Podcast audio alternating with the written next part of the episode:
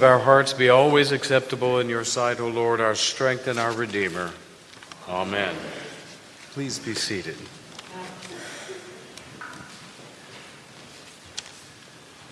Well, Lent is kind of a time of repentance, and I'm going to step right over all of the talk of repentance and in the epistle and the gospel with its cause and effect implications of if you do not repent. But I'm going to uh, own the fact that we are in a process of repentance all the time, and Lent calls it to us.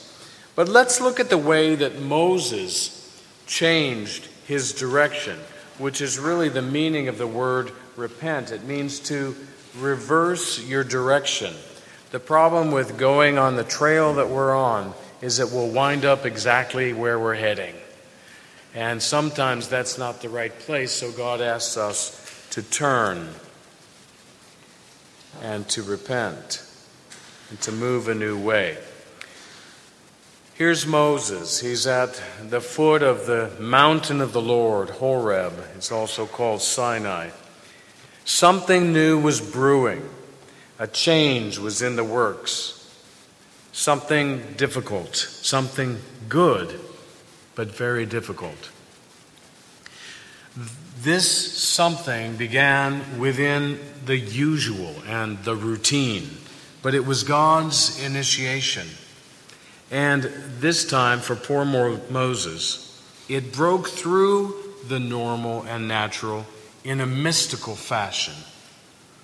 I say poor Moses because it's an awesome thing to confront God that closely, and it can have a huge effect on your life.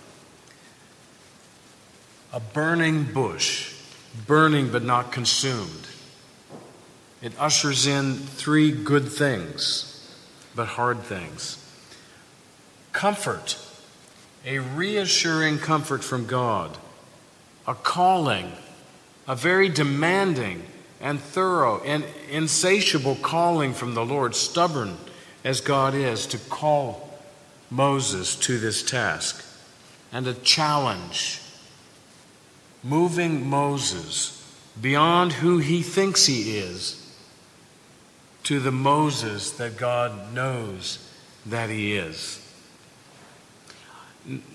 Now, I only bring this up because these are the things that are recapitulated in our own life in God. It's not only real and happening for Moses, but also it's a type. It's a type for all of life, and it shows up in your journey and in your walk with Christ was is it again? It's this comfort. It's this calling. It's this challenge. What's the nature of the comfort that, that Moses receives when he hears this voice and this whole argument of God in the burning bush? The comfort is I have seen the misery of your people. I have heard their cries, and I have come to allow something new to happen, to do something about it, and to be the one who uses you, Moses, as liberator, as deliverer out of this mess that they're in, this slavery that is causing them suffering. That's the comfort. Added to that, his words that come in many ways I am with you. The calling that he receives is for him, Moses, to be a specific deliverer, to go to Pharaoh, a terrible task, but he has to go. And Moses puts up at least five arguments. We don't hear them all. But he puts up some protest we hear some of it. We hear uh, Moses saying, But who am I that I would be asked to do this? And God tells him, I'll tell you who you are. You are the one with whom I am. I'm with you. That's who you are. He says, But, but, but who are you? I mean, they're going to ask me who's sending. And he goes into this amazing thing where mystery is, is put forward. Go tell them, I am that I am. You tell them, I am has sent you. So, in this mysterious language of God, we hear him redirecting Moses away from some definition, some pet name, some local deity, some uh, human sized impression of what a God could be or should be. Away from that and toward the concept that God is the one, the forever now, who is being itself and from whom all that exists gets its existence. The, the, the sort of uh, replacement name that the scriptures give to, to God so often throughout the Old Testament is the YHWH, the consonants that don't even have the vowel pronunciation, but we, we say Yahweh. We say Yahweh. And somehow these letters, this word, this I am, is tied up together. The meaning of I am. It's interesting that we'll be heading into Holy Week, and in, in Mark's Passion, which we won't hear this year, when the authorities ask Jesus, So are you this one who is to come? And he says, I am. He doesn't say, I am he, or I am that Messiah that you expect. He just says, I am. He leaves it open like that. So that is the nature of, G, of God's answer to Moses when uh, he puts up the resistance and says, Well, who are you? Who should I say? But there's all kinds of things. He, he later says, Yes, but, but um, you know, I'm, I'm not your guy. I can't even speak well. So you'll have to read on into chapter 4 to get some of those other resistances. What finally happens is that Moses fulfills the repentance and moves a new direction, and he goes to Pharaoh. And he is the agent of deliverance for the people of God. Well, this is a mystical experience of Moses.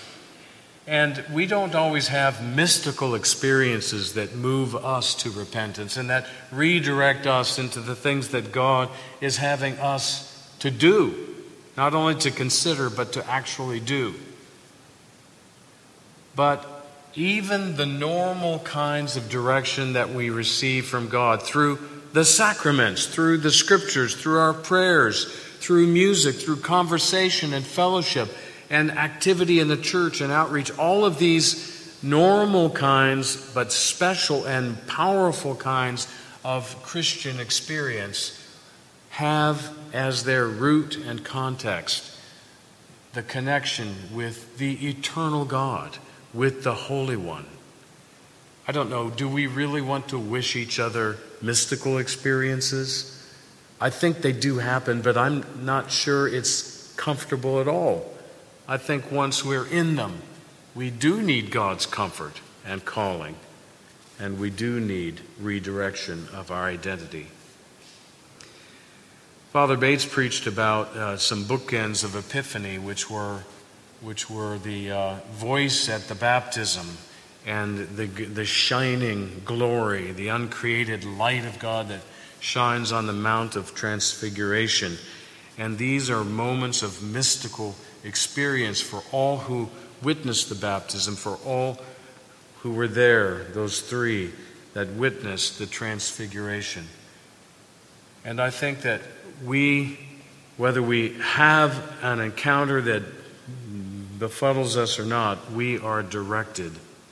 I wanted to describe two experiences that uh, real human beings had that uh, are extraordinary. Um, I will say this You know, in the Celtic tradition, there, there's this expression, thin places. Have you ever run across this? Thin places.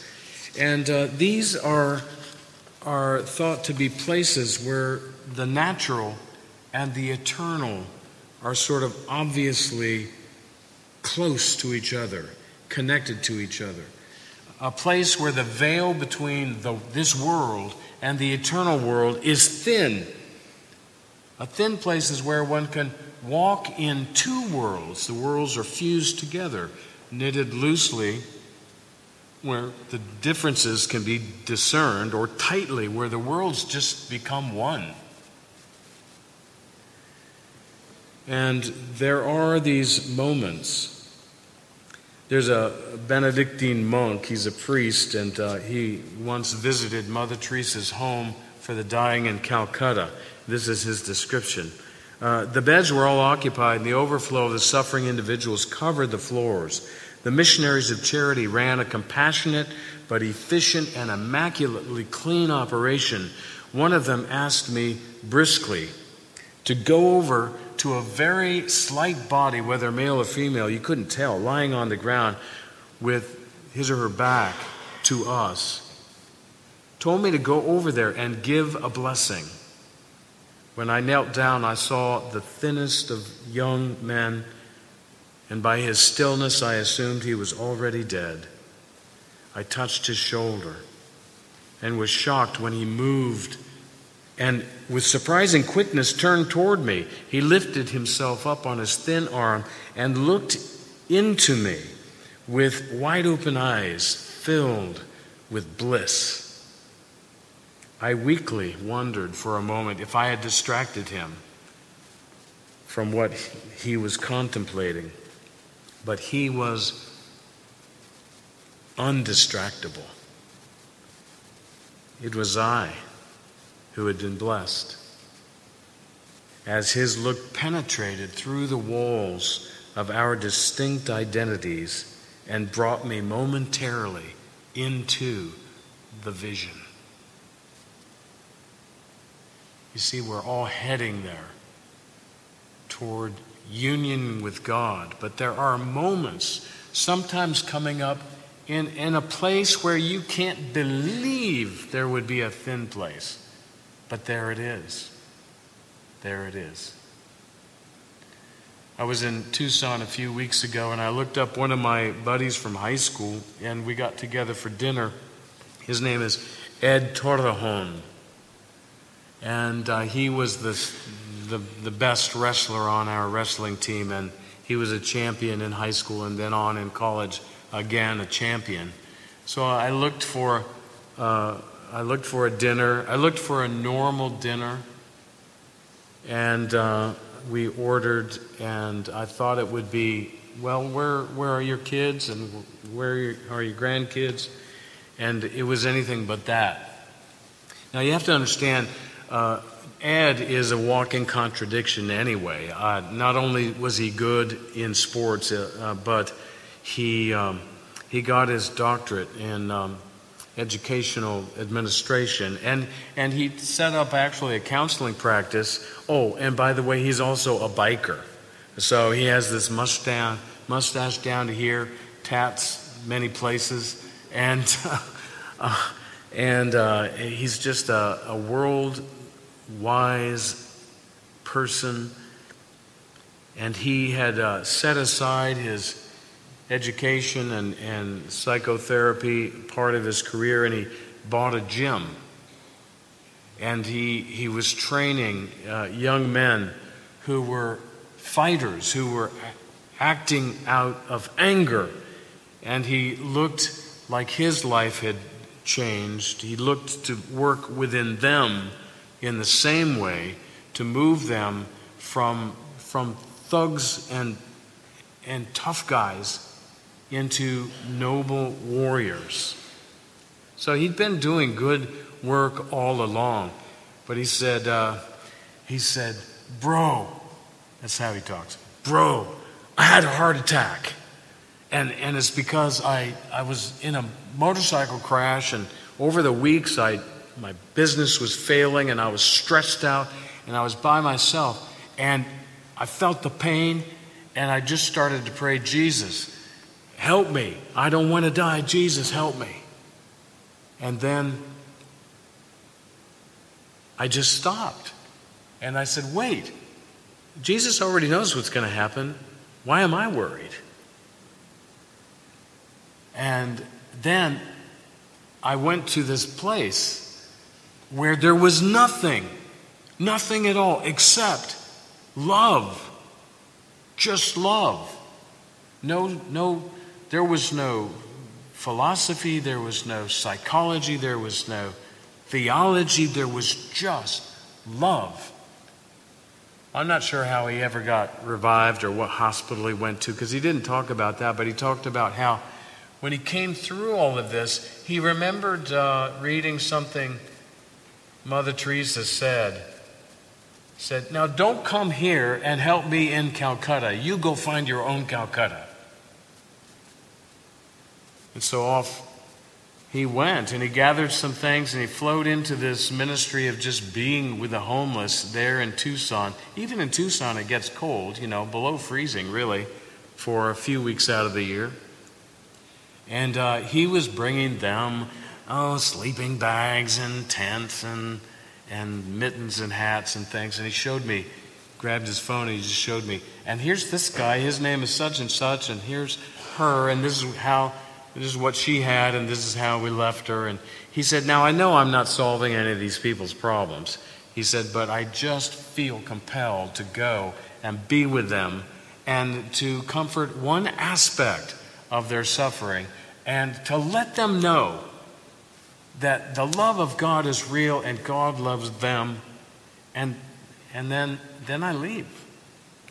But I'm trying to figure out where next to go, how to get better stuff more chiefly, who else can help me, stuff like that. And then uh, I don't know where to go with this, but I'll, I'll add this piece. I mean, I, I, this piece doesn't really belong, but it kind of does. When we got to the car, he said, Now, now, Dave, you need to get out of here. It's pointing to my head. You need to get out of here and down into there in my heart. And I thought, when did I say two words that would have had him conclude that I need to change? But uh, I later thought he might have just known. you know, maybe I do. So I'm thinking about that. But uh, Ed was somebody that had, because of a physical trauma, because of, of heart and flow of blood, was, was pushed into a mystical uh, connection. He might have been able to explain to me how, well, there is the brain chemistry, and this is what happens when things are shutting down. But he also would have said, yeah, all that's probably true. And God showed me a new way. Both things are true. So, no, I don't wish for myself or others um, the kinds of things that move people. Maybe we don't need two by fours to get our attention. Maybe we don't. But everywhere we look, God is reorienting us toward what God was us. And He promises comfort, a calling, and a reshaping of our own identities. I'll close with this. You, you remember the. Uh, the portion of Aurora Leigh by Elizabeth Barrett Browning, and she goes through a kind of a poetic or prose essay about how there's like eternal things and there's temporal things, and believe me, they're really, really close. But she beautifully goes through all this, and she says, Now, I truly, I reiterate, nothing small no lily muffled hum of a summer bee, but find some coupling with spinning stars. At the very end, she says, she says, Earth's crammed with heaven, and every common bush afire with God. But only he who sees takes off his shoes. So look around that bush is there calling.